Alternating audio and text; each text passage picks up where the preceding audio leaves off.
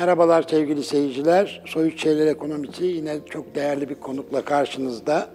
Bugünkü konuğum Profesör Doktor İzzet e, Bozkurt. Hocam hoş geldiniz öncelikle. Teşekkür ederim.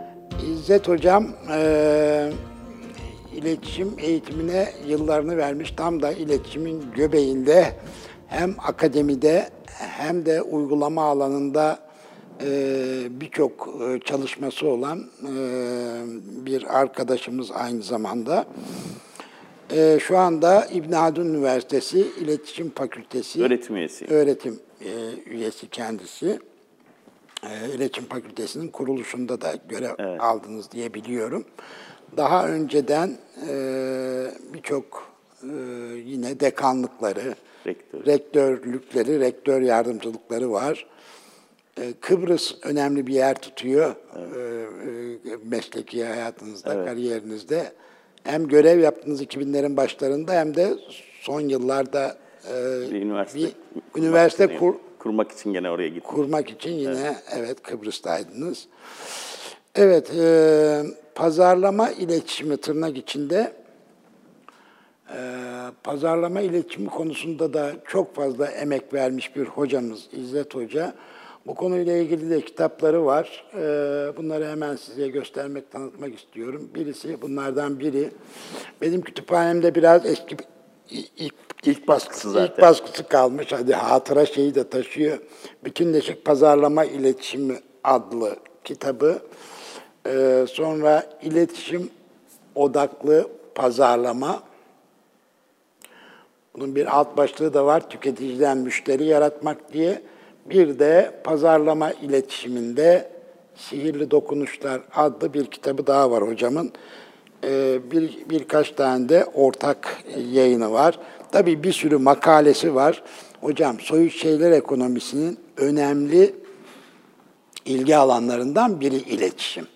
Biz diyoruz ki iletişim evet bir tanıtma, açıklama, anlatma fonksiyonu olması yanında çok daha öncelikli ve önemli fonksiyonu inşa etme fonksiyonudur.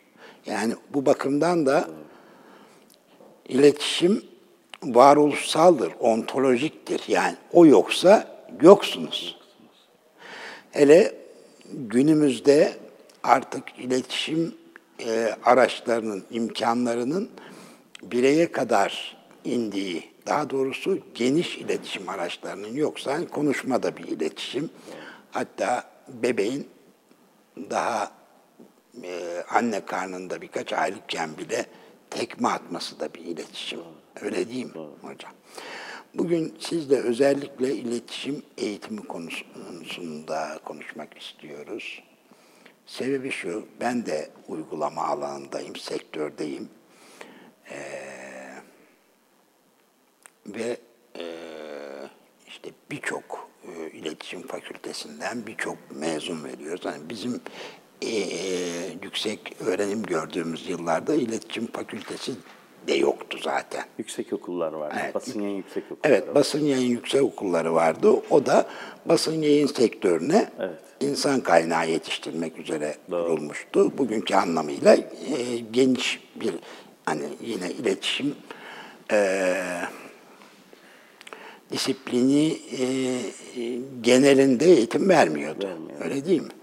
Şimdi bütün okullar üç aşağı beş yukarı ortak müfredatla hem basın yayına hem e, iletişim sektörüne şimdi şimdi e, yeni medya e, e, şey e, im- imkanlarına yönelik öğrenci yetiştiriyoruz. Fakat sorun şu ki biz şimdi iletişim fakültesinden mezun bir genç arkadaşı alıp şirketimizde çalıştırmaya kalksak e, okuldan çıktığı haliyle verim almamız mümkün görünmüyor. Temel problemlerden birisi bu. Şu anda da iletişim fakültelerinden verilen mezunlar noktasında bir arz fazlası varmış gibi de görünüyor. Çünkü eee, sadece basın yayına ya da iletişim, profesyonel iletişim sektöründe insan kaynağı olarak kullanmak üzere e, diye düşünülüyor bu mezunlar. Sizin bu konuda benim de sonuna kadar katıldığım e, önemli görüşleriniz var. Buradan başlayalım hocam. Başka konulara da girebiliriz bu arada. Ee, öncelikle çok kıymetli bir program yapıyorsunuz. Ee, ilk programdan beri çok zevkle seyrediyorum. Bence. Bence e, siz de çok iyi bir iletişim ve iletişim stratejisti olarak Türkiye'nin çok önemli bir problemini tanımlamışsınız ve bu probleme çözüm arıyorsunuz. Evet. Kendi e, çerçevenizden ve bu bence çok da kıymetli ve çok da değerli. Teşekkür ederim. Şimdi efendim e, ben e, şöyle e, Hocadan puan almak iyi bir şey. tabii. Yok. Hoca Biz sektörde de siz bizim duayenimiz hocamızsınız. estağfurullah. Teşekkür ederim. Şimdi e, öncelikle ben e, bu iletişim fakültelerinin e, Türkiye'deki sayısal olarak tartışmalarının, tartışılmalarının sebebinin e, işlevsel olarak e, işlevlerini yerine getirememesinden dolayı dikkat çekiyor ve bu, bu da sayısal olarak zaten çoklar sektörde de hak ettiği şekilde iş bulamıyorlar. Dolayısıyla niye bunlar açılıyor? tamam arz fazlası dediğim bu. Bu ama ama aslına bakarsanız Türkiye gibi bir ülkede ben tam tersini düşünüyorum. Yani Evet. iletişim fakültelerinin sayısı yetersiz diyorum. Bunu biraz sonra izah etmeye çalışacağım. Efendim şimdi e, Türkiye'de iletişim fakültelerinin şöyle geçmişe bir bakalım siz de ifade ettiniz. Bunlar önce basın yayın yüksek okullarıydı. Evet. Basın yayın yüksek okul olunca bir fakülte gibi bağımsız olmuyor. Ya bir fakülteye bağlı oluyorlar ya da rektörlüğe bağlı olarak kuruluyorlar. Mesela benim mezun olduğum Ege Üniversitesi İletişim Fakültesi Basın Yayın Yüksek Okuluyken önce rektörlüğe bağlı sonra hukuk fakültesine bağlı olmuş. Mesela Ankara'daki siyasal bilgilere bağlıydı falan. Daha çok bağlı bulundukları fakültelerin e, müfredatı ve ders yüküyle şekillenmiş. Halen daha da o yükü taşıyorlar. Şimdi durum böyle. Sonra fak- iletişim fakülteleri oldu. Hani o zaman bir fırsattı. Benim girdiğim yıllarda o dönüşüm oldu ama bu sefer de çok devşirme programlarla birbirini kopyalayarak geldi. E, vakıf üniversiteleri oldu. Hadi bu sefer başka bir açılım olabilir dedik. Gene aynı. E, bu sefer de işte devletten gelen hocaların kurduğu yeni fakülteler ama eski yapılar devam ediyor. Şimdi şöyle bir olay var. Dünyada her şey o kadar hızlı değişirken ve bütün bu değişimi, iletişim ve teknolojileri değiştirirken siz iletişimin eğitimini 60 yıldır, 80 yıldır aynı yaparsanız eğer bu iş olmaz, yürümez. Çünkü dünyada bugün e, dünyanın her noktasında hangi problemi tanımlarsanız tanımlayın, bence temelinde iletişim var. Yani etnik çatışmalarda da, siyasi çatışmalarda da, sınıfsal çatışmalarda da. Şimdi ülkemize bakın bir sürü konuda gene benzer toplumsal anlamda, sosyolojik anlamda katmanlar arası bir sürü sıkıntı yaşıyoruz. Ben buralarda bu kadar iletişim problemleri varken e, iletişimin e, bu şekilde eğitilmesini e, anlayamıyorum. Çünkü bana hakikaten çok e, anlamsız geliyor. E, bir de diğer taraftan hani bu e, kamusal iletişim, bilgilendirme bunlara okey ihtiyaç var ama bir de bütün dünyada ki ben mesela 90'larda Amerika'da ikinci yüksek lisansımı pazarlama iletişim üzerine yaptığımda o dönemlerde e, bu pazarlama iletişimi yani pazarlama ile iletişim kavramları yeni yeni yan yana gelmeye başlamıştı. Markom diye adlandırıyorlardı. Reklam diyorduk. Reklam diyorduk, geçiyorduk. Şimdi e, o pazarlamanın merkezine iletişimin oturtulduğunu görüyoruz. Şirketlerde, bütün kurumlarda, her yerde, her bir e, e, sektörde ağırlıklı olarak iletişim ve pazarlamanın yan yana geldiği bir dünyadan bahsediyoruz.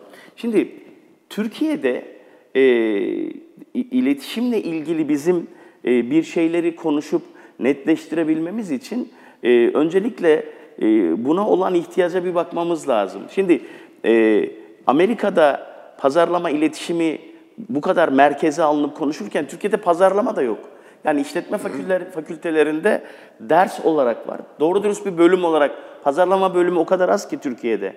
Yani Türkiye'nin en temel ihtiyacı işte sizin soyut şeyler ekonomisi ya da maddi olmayan işte şey e, değerlerle ifade ettiğiniz yani bu marka, katma değer, sanat, kültür bütün bunların Evet. değerlenmesi ve ülkenizin ekonomisine, ülkenize katkı koyabilecek unsurlardan iki tanesi Türkiye'de doğru dürüst ve yeterince işlenmiyor. Bir tanesi işletme ama şey pazarlama, öbürü de iletişim. Şimdi dünyada şöyle bir değişim geçirmiş iletişim mesleği. Ee, 60 e, 50'ler yani 2. Dünya Savaşı'ndan sonra diyelim e, bu e, 60'lara kadar 65'lere kadar iletişimci bu e, ünlü bir profesör var Thomas Harris. E, onun kitabından diyor ki bu dönemdeki iletişimcinin rolü nasıl söyleyimi bilen adamdı. Daha çok eski gazetecilerden oluşuyordu. İşte şirketin ya da kurumun açıklayacağı bir mesajı vardı. Bunu nasıl haber diline çeviririm diyen adamlar iletişimciydi. 60'ların sonu 80'lere kadar ne söylemeliyim diyen devri başladı. Çünkü dünyada bir sürü değişiklik olmaya başladı. Teknoloji vesaire. Bu sefer de iletişimciden, iletişim eğitiminin yapısı değişti. Bu sefer iletişimciden hani ne söyleyeyime devri, nasıl söyleyeyimden çok ne söyleyeyime geldi. Ama 2000'lerden sonra iletişimciden artık ne yapmalıyım devri başladı. Yani iletişimcinin somut olarak şirketinde bir şeyler yapmasının zamanı geldi. Bu, bu, bu tartışılıyor. Bu eğitime de yansımak zorunda, sektöre de yansımak zorunda. Şimdi böyle bir geniş giriş yaptıktan sonra ben e, şunu iddia ediyorum. Diyorum ki Türkiye'de e, hiçbir iletişim fakültesindeki hiçbir ders programı e, sektör karşılığıyla örtüşmüyor. Yani sektörde karşılığı yok. Örnek verelim. Siz reklam ajansı, reklamcısınız ve reklam ajansı yönetiyorsunuz. Ajansınızdaki departmanlara bakalım. Strateji departmanınız var. E, kreatif departmanınız var. Burada işte yazarlar, çizerler var. Müşteri temsilciliğiniz var. E, bir trafik var. Başka ne var? İnsan kaynakları var. Medya yönetimi falan var. Şimdi hiçbir departmana birebir reklamcılık bölümünden öğrenci yetişmiyor. Yani müşteri temsilciliğinde işletmeciler var. Kreatif departmanda işte edebiyattan, güzel sanatlardan gelen özellikle grafikerler, zaten Evet. çizerler geliyor. Bizim fakültelerde yetiştirdiğimiz adamların buraya karşılık gelecek bir bilgi backgroundları yok. Gazeteciliğe geçin aynı şekilde bugün dünyada nasıl bir gazeteciye ihtiyaç var? İşte medya yakınsaması, media convergency diye bütün dünyada kasıp kavuran bir içerik üretilip bu içeriği farklı bir sürü platforma servis edebilecek, tek başına gidip oradan işte uydu telefonlarla 4G ile 5G ile bağlantı yapıp yayın yapabilecek, aynı içeriği yazılı basına, işte o- online e, e, üyelerine, e, görsel basına, internet oraya buraya aktaracak bir bir iletişimci tanımlanıyor. İletişimin yönetsel anlamda da bu yakınsamanın birlikte yönetilmesi yani yönetimi de e, değişti. Şimdi biz böyle bir gazeteci, iletişimci yetiştiriyor muyuz? Yetiştiremiyoruz. Halk ilişkilerle ilgili de benzer bir sıkıntı var. Belki biraz halk ilişkileri eğitimi azıcık sektörle örtüşüyor ama dünyada halk ilişkiler de çok değişti. Yani bugün halk ilişkiler diye şirketlerde departman kalmadı. Kurumsal iletişim diye kullanıyorlar. Onun da pazarlama ile ilgili olanlara pazarlama odaklı işte pazarlama odaklı olanda da işte proaktif, reaktif diye sektörde bir problem olunca çözen falan. Demem o ki iletişimle ilgili sürekli bir bir değişim var ama bizim eğitim yapımız sektörle örtüşmüyor.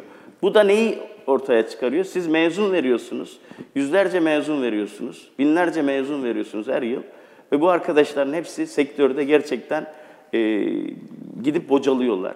Ve sektörde yeniden bir üniversite eğitimi almak zorunda kalıyorlar. E, ben mesela şu teknik düzeydeki eğitimin eğer böyle iletişimci yetiştireceksek 4 yıla ihtiyaç yok yani. Bu çocuklara yazık. Meslek yüksekokulu gibi 2 yıl falan verin, hatta 1 yıl verin. Bu çocuklar zaten teknik olarak kameramanlığı, ışık falan öğrenirler yani. Oysa iletişimin bütün dünyada geldiği noktada iletişimden beklenen şey bir stratejik yönetim rolü. İletişimci bugün e, stratejik kararların alındığı yönetim masalarında yer alabilecek, yöneticilerine ve şirketine bir bu anlamda input üretecek, değer üretecek bir donatıya sahip olması lazım. Bir katkım olsun hocam. Özel sektörde yönetim kurulu üyesi statüsünde genel müdür veya genel müdür özür dilerim genel müdür yardımcısı statüsünde kamuda yine genel müdür yardımcısı e, bakan yardımcısı düzeyinde mutlaka iletişimciler bulunmalı. Bulunmalı. Yani başta da söylediğim gibi sizin e, ifadelerinizden de zaten o çıkıyor ortaya. E, Eğer bu ontolojik varoluşsal bir konuysa sizin kurumunuzu, markanızı, iletişim var edebiliyorsa bundan da insan kaynakların departmanından daha az önemli olabilir mi? Olamaz. Evet, buyurun. Yani bakın şimdi normal işletmelerin örgütsel yapılarına bakalım. Ee, biz klasik anlamda işte işletmenin fonksiyonları, insan kaynakları, işte üretim, e, pazarlama filan. Ee, pazarlama hep e, finansın filan boyundurunun altında olan, e, iletişim de pazarlamanın altında olan bir bir yapıdaydı. Yani biz bugün e, işte şirketin yönetsel kararlarına e, katkı koyacak bir bir strateji know-how'ına, bilgisine sahip bir iletişimciyi yetiştirmekten bahsediyoruz ama e, o, o pozisyon olarak da çok e, aşağılarda bir Evet, yerdeydi. evet. Ama şimdi dünyada bu çok hızlı bir şekilde değişiyor. Ne oluyor? E, şöyle bir şey oluyor çünkü e, bir kere pazarlamanın önemi çok ciddi bir şekilde artmış durumda. Dünyada şirketler artık pazarlama departmanı ya da pazarlama bilgisinin etrafında gelişiyor. Çünkü Evet. düne kadar üretimin nerede üretildiğinin, fiyatlandırmanın, dağıtımın önemli olduğu bir bir yerden tamamen satışın ve pazarlamanın önemli olduğu, müşterilerle ilişki kurmak, sadakat yaratmak, tekrar satın aldırmak için e, o grupları bulup onlarla ilişkiye geçip bu ilişkiyi sürekli kılmak çok önemli hale geldi. Dolayısıyla şirketler bugün pazarlama etrafında yapılanıyorlar. Ve pazarlamada bir çeşit iletişimdir. Çünkü iletişim tamamen pazarlamanın merkezinde olması gereken bir şey. Yani siz ürününüzle aslında bir bir mesaj veriyorsunuz. Ambalajınızla bir mesaj veriyorsunuz. Fi- Fiyatınız da aslında bir iletişimdir. Yüksek bir fiyat bir iletişim mesajıdır. Tabii. Düşük fiyat başka. Dağıtım noktası da bir iletişimdir. Zaten satış tutundurma eylemlerinin tamamı bir iletişim enstrümanı olduğu için bugün pazarlama iletişimi kavramı çok güncel. Biliyorsunuz işte pazarlamanın 4P'sine ilk önce P'leri eklediler, sonra hepsi C oldu filan. Aslında bu, bu, bütün bu sıkıntı dünyanın ihtiyaç duyduğu pazarlama ve iletişimin işbirliğiydi ve bu noktaya gelindi. Şimdi asıl e, konuşmamız gereken konu şu, e, biz iletişim fakültelerinde e, ihtiyaç bu. Yani bir strateji bilecek, artı iletişimcinin bugün en temel görevi, işte o Thomas serisinde söylediği gibi iletişimci ne yapmalıyım sorusuna cevap verirken, iletişimcinin temel görevi içerik üretmektir Evet. içerik üretecek ve bu, bu içerikleri çeşitli anlamda, çeşitli mecralarda, çeşitli yerlerde değerlendirmesi lazım. Kıymetli olan içeriktir. İçerik dediğimiz zaman bu aklına gelen güzel şeyleri konuşmak değil. İçerik dediğimiz zaman iletişimde içerik bir stratejidir. Bunu üretmek için, bunu geliştirmek için mevcut eğitim sistemiyle mümkün değil.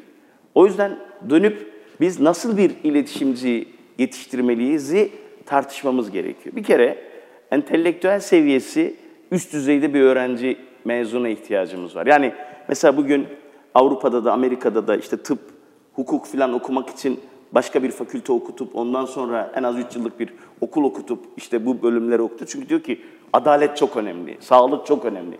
Bence hele hele bizim gibi ülkeler için iletişim çok önemli. O yüzden bu kadar basit eğitemeyiz biz bu arkadaşları. Çok ciddi eğitmemiz gerekiyor. Entelektüel birikimi yüksek diyorsunuz ya. Zaman zaman genç arkadaşlar işte bana soruyorlar. Hocam hangi kitapları önerirsiniz? Şimdi 3-5 kitap okuyarak olacak ya. Tabii. Şimdi diyorum ki Dostoyevski'nin Beyaz Gecelerinden başlayın. Çünkü ince bir roman o. Yormaz onunla, sizi. yormaz sizi, onunla başlayın. Şimdi ile, e, iletişimcilik o kadar gerçekten zor bir meslek ki ve ciddiye alınması gereken bir meslek ki beslenme e, kanalları çok fazla ve bir entelektüel birikimi yüksek bir iletişimci ancak e, bir markanın, bir şirketin iletişim stratejilerini üstlenebilir. Kesinlikle. Ben işte o yüzden özellikle Amerika'da orada buradaki işte hukuk fakültesi gibi bir önceki fakülte o kadar önemli bir alan. Yani Kesinlikle o kadar. Çünkü ben hani konuşmama başlarken şunu söyledim. Dedim ki dünyada pek çok problem var. Pek çok problemin kaynağında iletişimsizlik var. Bizim ülkemiz içinde en temel problemlerden bir tanesi katma değer üretemiyoruz. Sizin işte yıllardır anlatmaya çalıştığınız şey. Değer üretemiyoruz. Evet. Üretmiyor muyuz? Aslında üretiyoruz. Yani endüstriyel olarak da üretiyoruz. Turi- turizmimiz muhteşem. İstanbul gibi bir şehrimiz var. Anadolu gibi bir muhteşem bir ülkemiz var. Yani tarımda şöyleyiz böyleyiz. Peki ne yapmışız bugüne kadar? Ben bunların hepsi üstünde oturduğumuz servet diyorum. Sermayeye dönüştüremiyoruz. Evet. Dönüştüremiyorsak temel problemlerden bir tanesi budur. Ben size ilk telefonla konuştuğumuzda ne dedim? Şu anda soyut değerler ekonomisi üretemiyorsak Biz iletişim profesörlerinin ve iletişimcilerin de bunda çok büyük bir kabahati var. Ben o problemi kendime bir mesele edinerek bunun üzerine konuşuyorum. Bununla ilgili yazıyorum, çiziyorum, konuşuyorum, raporlar hazırlıyorum. Yeni fakültelerde elimden geldiği kadar bu sistemi e, anlatmaya çalışıyorum. Şimdi entelektüel bir birikime ihtiyaç var gerçekten. Bir yönetim kademesinde yer alacak ve o yöneticilerin hem kendi yönetsel çevresine hem de o kurumun bütün sosyal paydaşlarına 360 derece bütün sosyal paydaşlarına iletişim mesajı verecek, oradan gelecek iletişimi, bilgileri, içeriği anlatacak ve bir strateji üretecek, bir katma yere katma değer üretecek, marka üretecek, yaratacak bir bilgide bir iletişimci bu eğitim sisteminden çıkabilir mi? Çıkamaz. Peki ne yapmamız Ne lazım? yapacağız Ne hocam? yapmamız lazım? Bence iletişim fakültelerinde en az iki yıl tamamen entelektüel seviyeyi besleyecek derslere yönelmemiz lazım. Yani bu bir öğrenci felsefe bilmeden, sosyoloji bilmeden, psikoloji bilmeden, tarih bilmeden, kültür kültür tarihini, kültürel tarihi bilmeden, okumadan, sanatı bilmeden, sanatı yorumlamadan asla ve asla iletişime başlamamalı.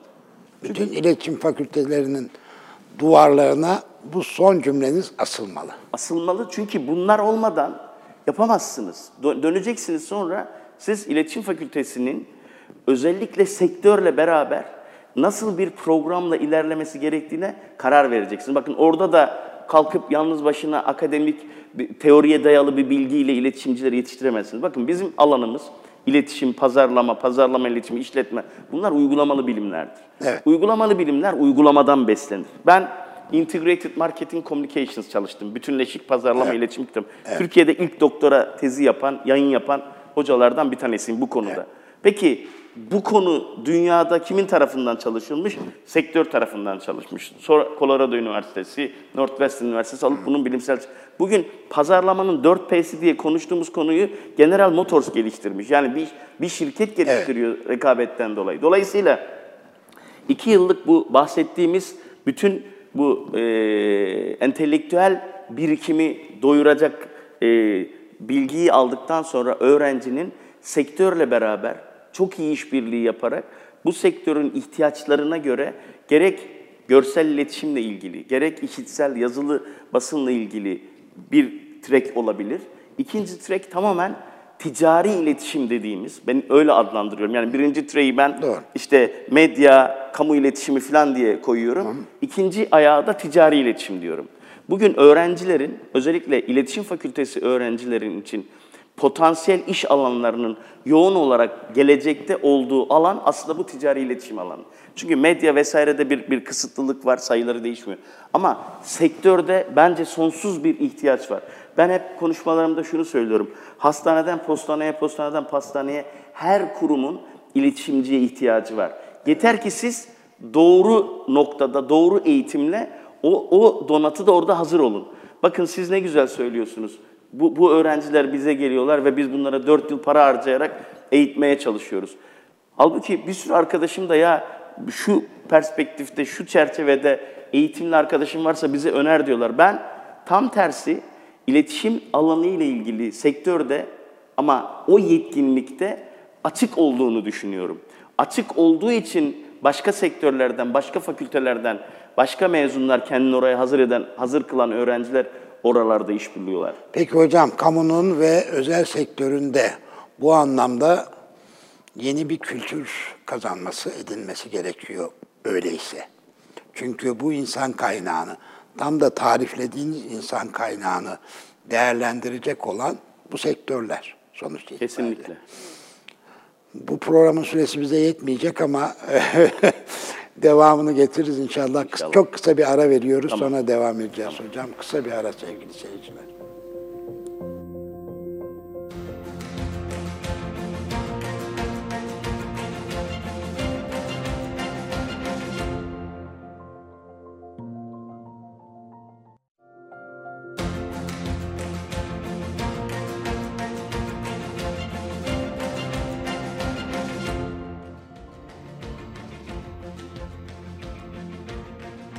Tekrar merhaba sevgili seyirciler.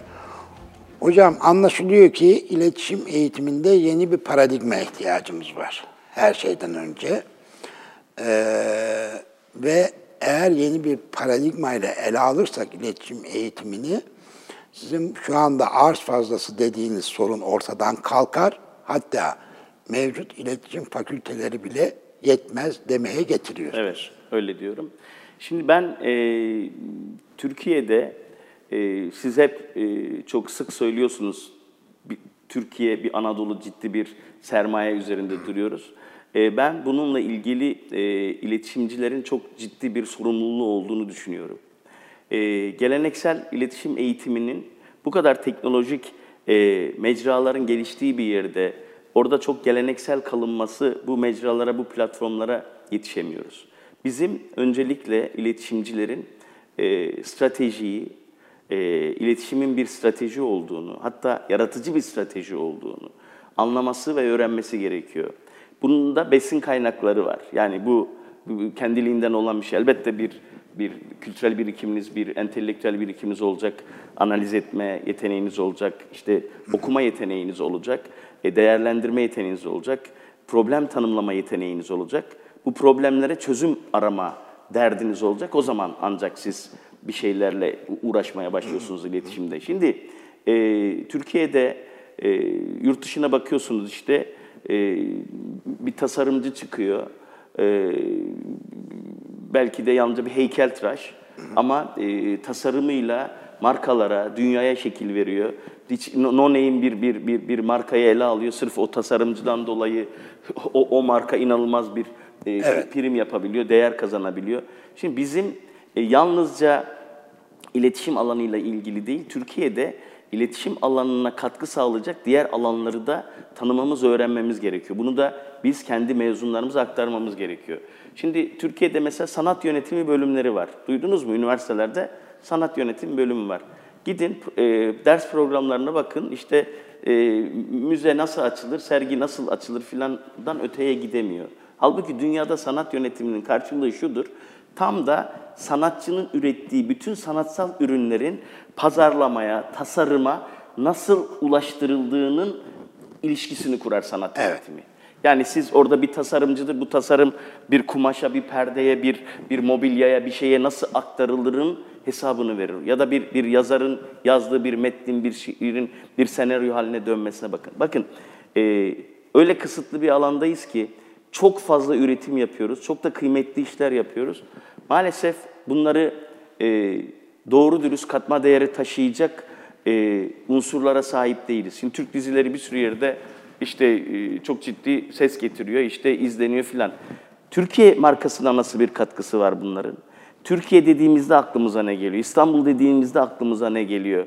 Diğer kentlerimiz var. Zaman zaman politik olarak işte e, kampanya dönemlerinde görüyoruz, hatırlıyoruz. İşte marka şehirler filan, bütün partilerin böyle şeyleri var. Hı hı. E, bir takım çıkışları var. Bir sanki bir seçim sloganı gibi gelip geçiyor. Marka Öyle oldu. Olmak demek hani bir seçim vaadi, bir seçim sloganı gibi ama dönüyorsun yok. Ama bakın Türkiye'de fena şeyler de olmuyor değil. Yani bunlar da umut verici işler. İşte e, şehirlerde kalkınma ajansları kuruldu. Hı hı. Bu kalkınma ajansları kanalıyla işte biraz daha hani kentlerin sağı solu toparlanmaya başladı.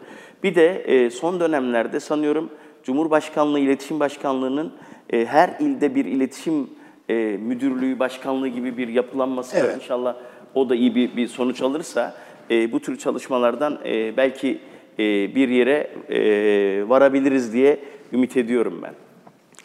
Ee, evet, iletişim başkanlığında da başkanlığının da e, böyle bir e, hem misyonu var hem de dediğiniz gibi e, çeşitli şu anda bölgeler bazında galiba şeyler yapılanıyorlar, yapılanıyorlar. iller bazında. İllere de il bazına da inecek diye tahmin ediyorum. Şimdi e, temel meselemiz şu. Buradan ben bütün e, problemi ortaya koyan bir şey olarak görüyorum ben bu örneği vereceğim şimdiki örneği. Turizmimiz. Güzel sahillerimiz var, denizimiz var, işte dört mevsimimiz var falan. Şimdi Türkiye'ye gelen bir turist diyorum ben. Ee, Türkiye'ye gidiyorum bilinciyle mi geliyor yoksa denize gidiyorum ben bir 15 günlüğüne diye mi gidiyor? Bunun önem çok önemli bir kısmının ben Türkiye sevdasıyla değil bir emtia satın alması gibi aynen deniz, kum, güneş satın almaya geliyor diye düşünüyorum. Şimdi böylece ne oluyor hocam? İşte en dip fiyattan, en ucuz fiyattan Aynen. satmış oluyoruz. Aynen. Şimdi onun için bunu nasıl bir ülke imajını nasıl inşa edersiniz dünya insanının gözünde gözünde e, elinizdeki tek araç iletişim. Başka bir şeyiniz yok ki. Tek araç iletişim yani. Şimdi şeyin çok özür dilerim. Buyurun. E, Bu e, Samuel N. Holt denen bir bir adam var. Bu şeyi yapıyor. E, hatta burada marka konferansına falan da gelmiş. Geldi evet. Geldi. İngiliz. İngiliz. E, bu işte dünyadaki ülkelerin e, marka sıralamaları ile ilgili bir araştırma yapıyorlar. E, işte bir, bir sıralama koyuyor ve o sıralamalarda da onun bir takım kriterleri var. İşte e, bu kriterler bir ülkenin hani marka değeriyle ilgili. İşte e, siyasi yönetim becerisi, işte hukuku, kültürü, e, ticari ilişkileri, işte ithalatı, ihracatı, o, o toplumun, o, o halk filan. Şimdi e, şöyle bir durum var. Hani diyorlar ya yaşadığınız e, coğrafya kaderinizdir. E, bizim e, coğrafyamızla ilgili de yani sosyopolitik durumu, jeopolitik durumundan bakarsak da e, bizim e, herkesten daha dikkatli kendi iletişimimize önem vermemiz gerekiyor. Yani kendimizi doğru ifade etmek vesaire. Turizm açısından baktığımızda şöyle bir handikapımız var. Şöyle bir bir eksiyle başlıyoruz. Şimdi bir kere e, bu e, hani bu böyle bir bu akademisyenlerin ya da genel politikacıların hep dış güçler falan böyle bir böyle bir edebiyat yapmayacağım ama Evet. e, ben e, yaklaşık 4-5 yıl yurt dışında yaşamış bir insan olarak da e, bu var gerçekten. Çünkü e, Batılıların doğuyla ilgili bir bir e, algısı Kabul. var. Bir, Evet. Bu algı da ilk misyonerlerin e, doğuya gidip ne aldıysa halen de oradalar. Yani ilk misyonerler doğuda fes takıyor dedikleri için bu adamlar halen daha gelip kapalı çarşıdan fes takıyorlar. Yani biz fes mi kullanıyoruz? Şimdi e, durum böyleyken e, bunu bir problem olarak e, alıp e, buradaki e, hikayeleri yer değiştirmeyi beceremiyoruz. Yani biz e, yeni hikayeler üretip halen daha Midnight Express o bu işte şu şark kafası filan buralardan kurtulmak için yeni şeyler yapmak lazım. E, Ben bugüne kadar ki e, yapılan çalışmaların biraz böyle çok savunmacı, yalnızca, yalnızca reklam kampanyalarıyla işte e, davranışları satış amaçlı etkilem- Turistik filmlerle. Evet, e, satışı etkilemeye yönelik işler olduğunu düşünüyorum. Oysa bir iletişimcinin en başta bilmesi gereken şey şudur.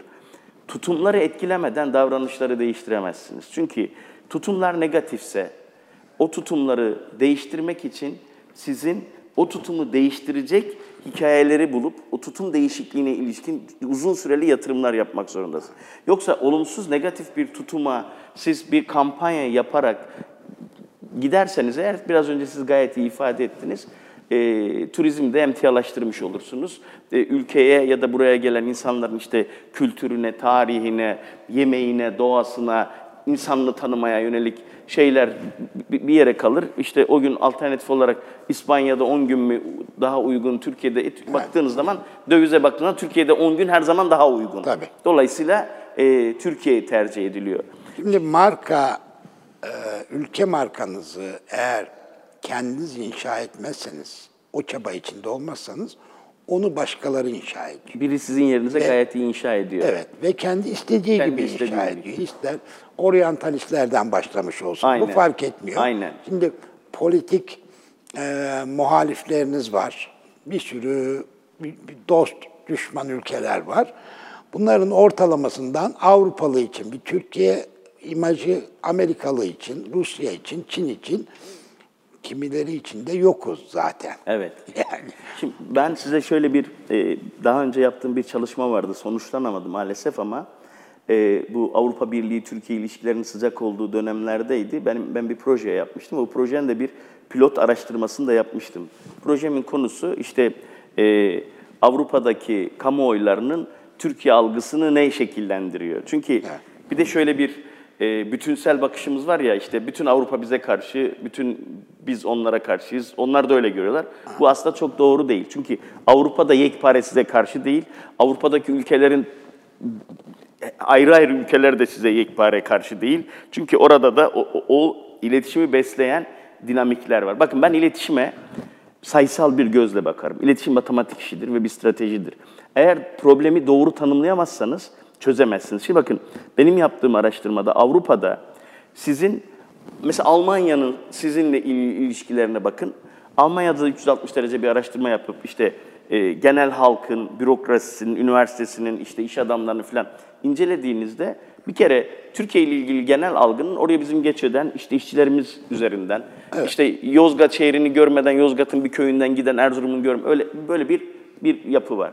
İskandinav ülkelerine gidin. İskandinav ülkelerinde Türkiye ile ilgili algıyı besleyen temel şeyin aslında politik olduğunu görüyorsunuz. Evet. Çünkü o ülkelerde de bir dönem işte terörden vesaire kaçan giden insanların Türkiye aleyhine davalar açıp işte vatandaşlık biliyorsunuz bir mahkeme sonucuyla mahkemelerden sonuçlanınca vatandaşlık alabiliyorlar. Türkiye'yi suçlan. Orada da politik bir şey var. Evet. Gidin Avusturya'ya çok tarihsel bir şey var. Halen de Avrupa Birliği'nde Türkleri almadık, önünü kesiyoruz. İşte o zaman da Viyana'yı biz kurtardık, Avrupa'yı kurtardık. Orada da öyle bir şey. var. Dolayısıyla bakın her bir ülkede farklı farklı sosyal paydaşların sizinle ilgili bir algısı var. Şimdi Batı'da, mesela Amerika'da işte think tank kuruluşları var, bir takım kuruluşlar var. Sürekli veri üretiyorlar ve bu veriler üzerinden de yöneticiler, siyasi otorite, karar alıcılar o verileri alıp analiz edip oralar üzerinden kararlar alır. Şimdi bizde böyle bir şey yok. Bizde e, her şey çok hızlı ve günübirlik yaşanıyor. E, birdenbire düşman oluyoruz, birdenbire çok seviyoruz, birdenbire heyecanlanıyoruz filan. Birdenbire Avrupa düşmanı oluyorsunuz, birdenbire onların herkesin size düşman ol. Halbuki öyle değil. Yani bu, bu bize düşmanlar diye biz oturup yatacak mıyız? Yani bunu çözmemiz gerekiyor. Benim önerim ve iddiam şudur ki, belki evet ülkenin böyle bir böyle bir derdi olmayabilir ama ben halen daha ihracatın %65'ini yaptığı Avrupa'nın ülkenin en önemli e, sosyal paydaşı olduğunu, partneri olduğunu düşünüyorum. Ve buralardaki algıyla ilgili her bir sosyal paydaş üzerinden bir araştırmanın yapılmasının çok değerli olduğunu düşünüyorum ve iletişim stratejinizin o ülkelerde yalnızca turizm tanıtımınızın değil, diğer bütün stratejinizin Tabii, tabii. bu veriler üzerinden şekillenmesi gerektiğini düşünüyorum. Çünkü siz veri olmadan eğer iletişim yaparsanız, bakın ben size bir örnek vereyim ve ben bunu bir, bir, bir fiil yaşadım. Ee, şeyin Sarkozy'nin seçim dönemiydi ve bütün seçim kampanyasını Türkiye aleyhtarlığı ve Türkiye'nin Avrupa'ya girişini bloke etmek üzere stratejisini kuran bir adam vardı. Her yerde kampanyası yok. Ben o dönemde Paris'teydim ve Türkiye turizm için çok ciddi bir kampanya parası harcamıştı. İnanın çöpe atılan bir şeydi, paraydı. Çünkü bütün otobüslerde orada Türkiye'ye gidin, sıcak deniz, kum, güneş ama gece gündüz bütün medyasında da Türkiye aleyhtarlığı yapılıyordu. Nasıl taşralı olduğumuz, nasıl Avrupa'yı hak etmediğimiz, Müslüman olduğumuz vesaire. Dolayısıyla e, ben e, iletişim eğitiminin e, bu problemleri algılayabilecek seviyeye gelmesi gerektiğini düşünüyorum. İki, e, son önemli bir konu bu. Bence bizim iletişim eğitimini çok daha interdisipliner düşünme zamanımızın geldiğini düşünüyorum. Yani e, iletişim eğitimi e, sosyal sosyolojiden yani bu işte siz de çok sevmiyorsunuz bu yaşlarla işte jenerasyonların bölümlenmesinin tanımlanmasını ama gerçekten bu kuşak farklılıklarını okuyan, anlayan, sosyolojiyi çok iyi okuyan, anlayan. Dolayısıyla sosyolojiyle çok iç içe interdisipliner bir şey olması lazım. İki, bakın Obama döneminde beyin çalışmalarına neredeyse 20 milyar dolar para harcandı ve bugün evet amacı pazarlama ya da iletişim için değil, nöroloji ve neuroscience için harcandı. Ee, ve beyin artık bilinmez bir şey değil. Beyinle ilgili bir sürü şey ortaya çıkarıldı ve beyindeki aktiviteler yani beynin kişinin maruz kaldığı uyarı ve iletişimlere göre beynin gösterdiği reaksiyonlar artık görüntülenebiliyor. Bunu EEG ile yapıyorlar, işte eye tracking cihazlarıyla yapıyorlar, fMRI ile yapıyorlar. Dolayısıyla özellikle e, hani bir şeyi ölçümleyemiyorsanız, yönetemiyorsunuz ya. Evet. E, Bir de bir ünlü reklamcı demiş ya işte reklama ciddi bir para harcıyorum, yarısı boşa gidiyor ama hangi yarısının boşa gittiğini bilmediğim Evet. için. Şimdi artık reklama da iletişime de harcanan şeylerin ölçümlenmesi mümkün. bu e, neuroscience Boşa gitme oranını azaltabiliriz. azaltabiliriz diye düşünüyorum Evet. yani. Hocam şimdi e, küçük bir Avrupa kıtasından söz ediyorsunuz. Birkaç e, hemen ilk bakışta birkaç segmentten söz ettiniz. Mesela Almanya toplumunun bize bakışı nasıl bir Türkiye e, imajı inşa olmuş e, e, e, Almanın Almanların gözünde. Şimdi bir defa komplo teorileri meselesini geçelim. Eğer komplo teorileriyle hareket edecek olursak zaten baştan yenilgiyi kabul etmişiz demektir. Bu programı da kapatıp gidelim. Evet. Yani Aynen öyle diyorum ben. o kadar basitse Evet. mesele. Hem bir toplum niye bir topluma mesela Almanya'nın 80 milyonu niye Türkiye'nin 80 milyonuna düşman olsun durduk yerde? Düşmanlıkları, dostlukları genelde belirleyen şey siyaset oluyor. Ve o da 300, 500, hadi 3-5 bin kişi olsun. Milyonlardan konuşuyoruz. Doğru. Ee, Burada bizim elimizi güçlendirecek en önemli şey mesela kamu diplomasidir. Biz Almanya'ya bir şey yapmak değil, Almanlara iletişim yapmak e, kurgusuyla bakarsak e, mutlaka sonuç alırız. Almamamız mümkün değil. Eğer alamıyorsak zaten insanlıktan, insan vicdanından, her şeyden ümidimizi keselim. Ama alamıyorsak ben şöyle görüyorum Selim Bey. Alamazsak dedim. Bakın alamıyorsak ya da alamazsak da stratejik olarak bir hata yapıyoruz Tabii. demek. o- Çünkü mutlaka el- sonuç alacağımıza elbette, inanıyorsunuz. Elbette, siz de, ben tabii tabii kesinlikle katılıyorum. Politik nedenlerle İskandinav ülkeleri benzer. Demek ki bir de şu var ki ya buraya başka bir şey söylemem lazım. Yani bir defa zemini stabilize etmem için yani bir inşa faaliyetine başlamam için bu stabilizasyon gerekiyor. Almanya'da başka bir stabilizasyon stratejisi İskandinav ülkelerinde ve İngiltere'de, Amerika'da başka. Yani öyle yapmam lazım. Oysa bizim tabii ağırlıklı turizm iletişimi yaptığımız için bu da yanlış. Ee, hep oradan konuşuyoruz. Ee, oysa iletişim bir bütün. Ve sonuç itibariyle ben hep turi- tırnak içinde turistik filmler diyorum. Yani bunu e, daha iyisini bütün dünyada otelciler de yapabiliyor. Yapıyorlar yani sonuç itibariyle. Acentalar. Evet. Bir sürü insan bu tür turistik filmler yapıyor.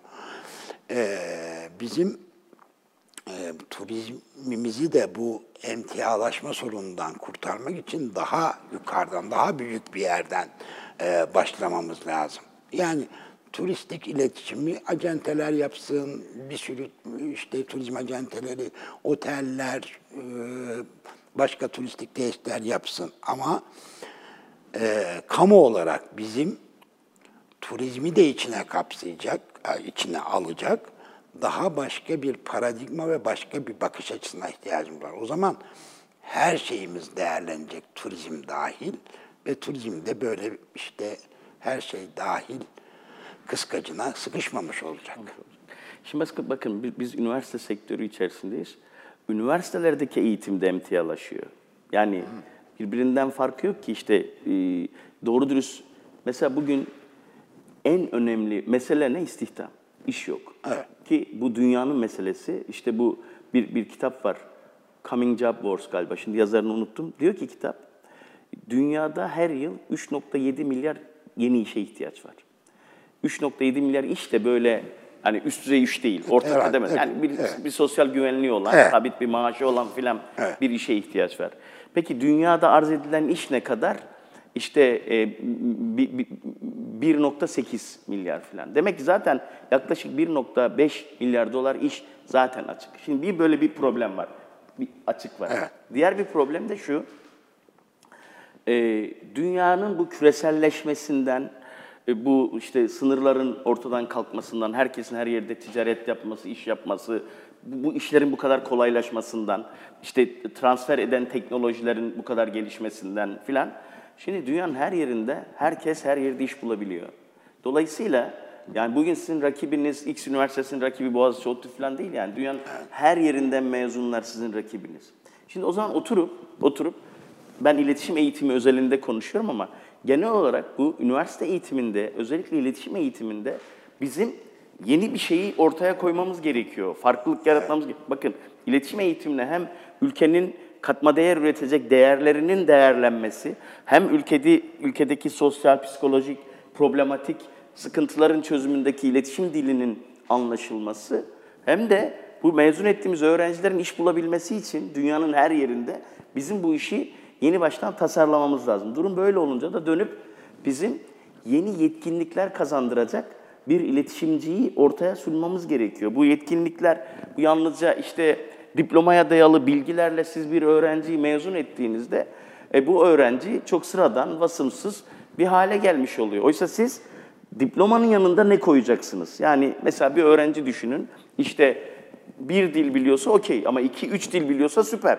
Öğrenci mezun oldu, bir yerde staj yaptı okey ama gitti yurt dışında bir yerde staj yaptı, Erasmus'la bir değişim programına ya da işte diğer değişim programı bir yere gitse süper.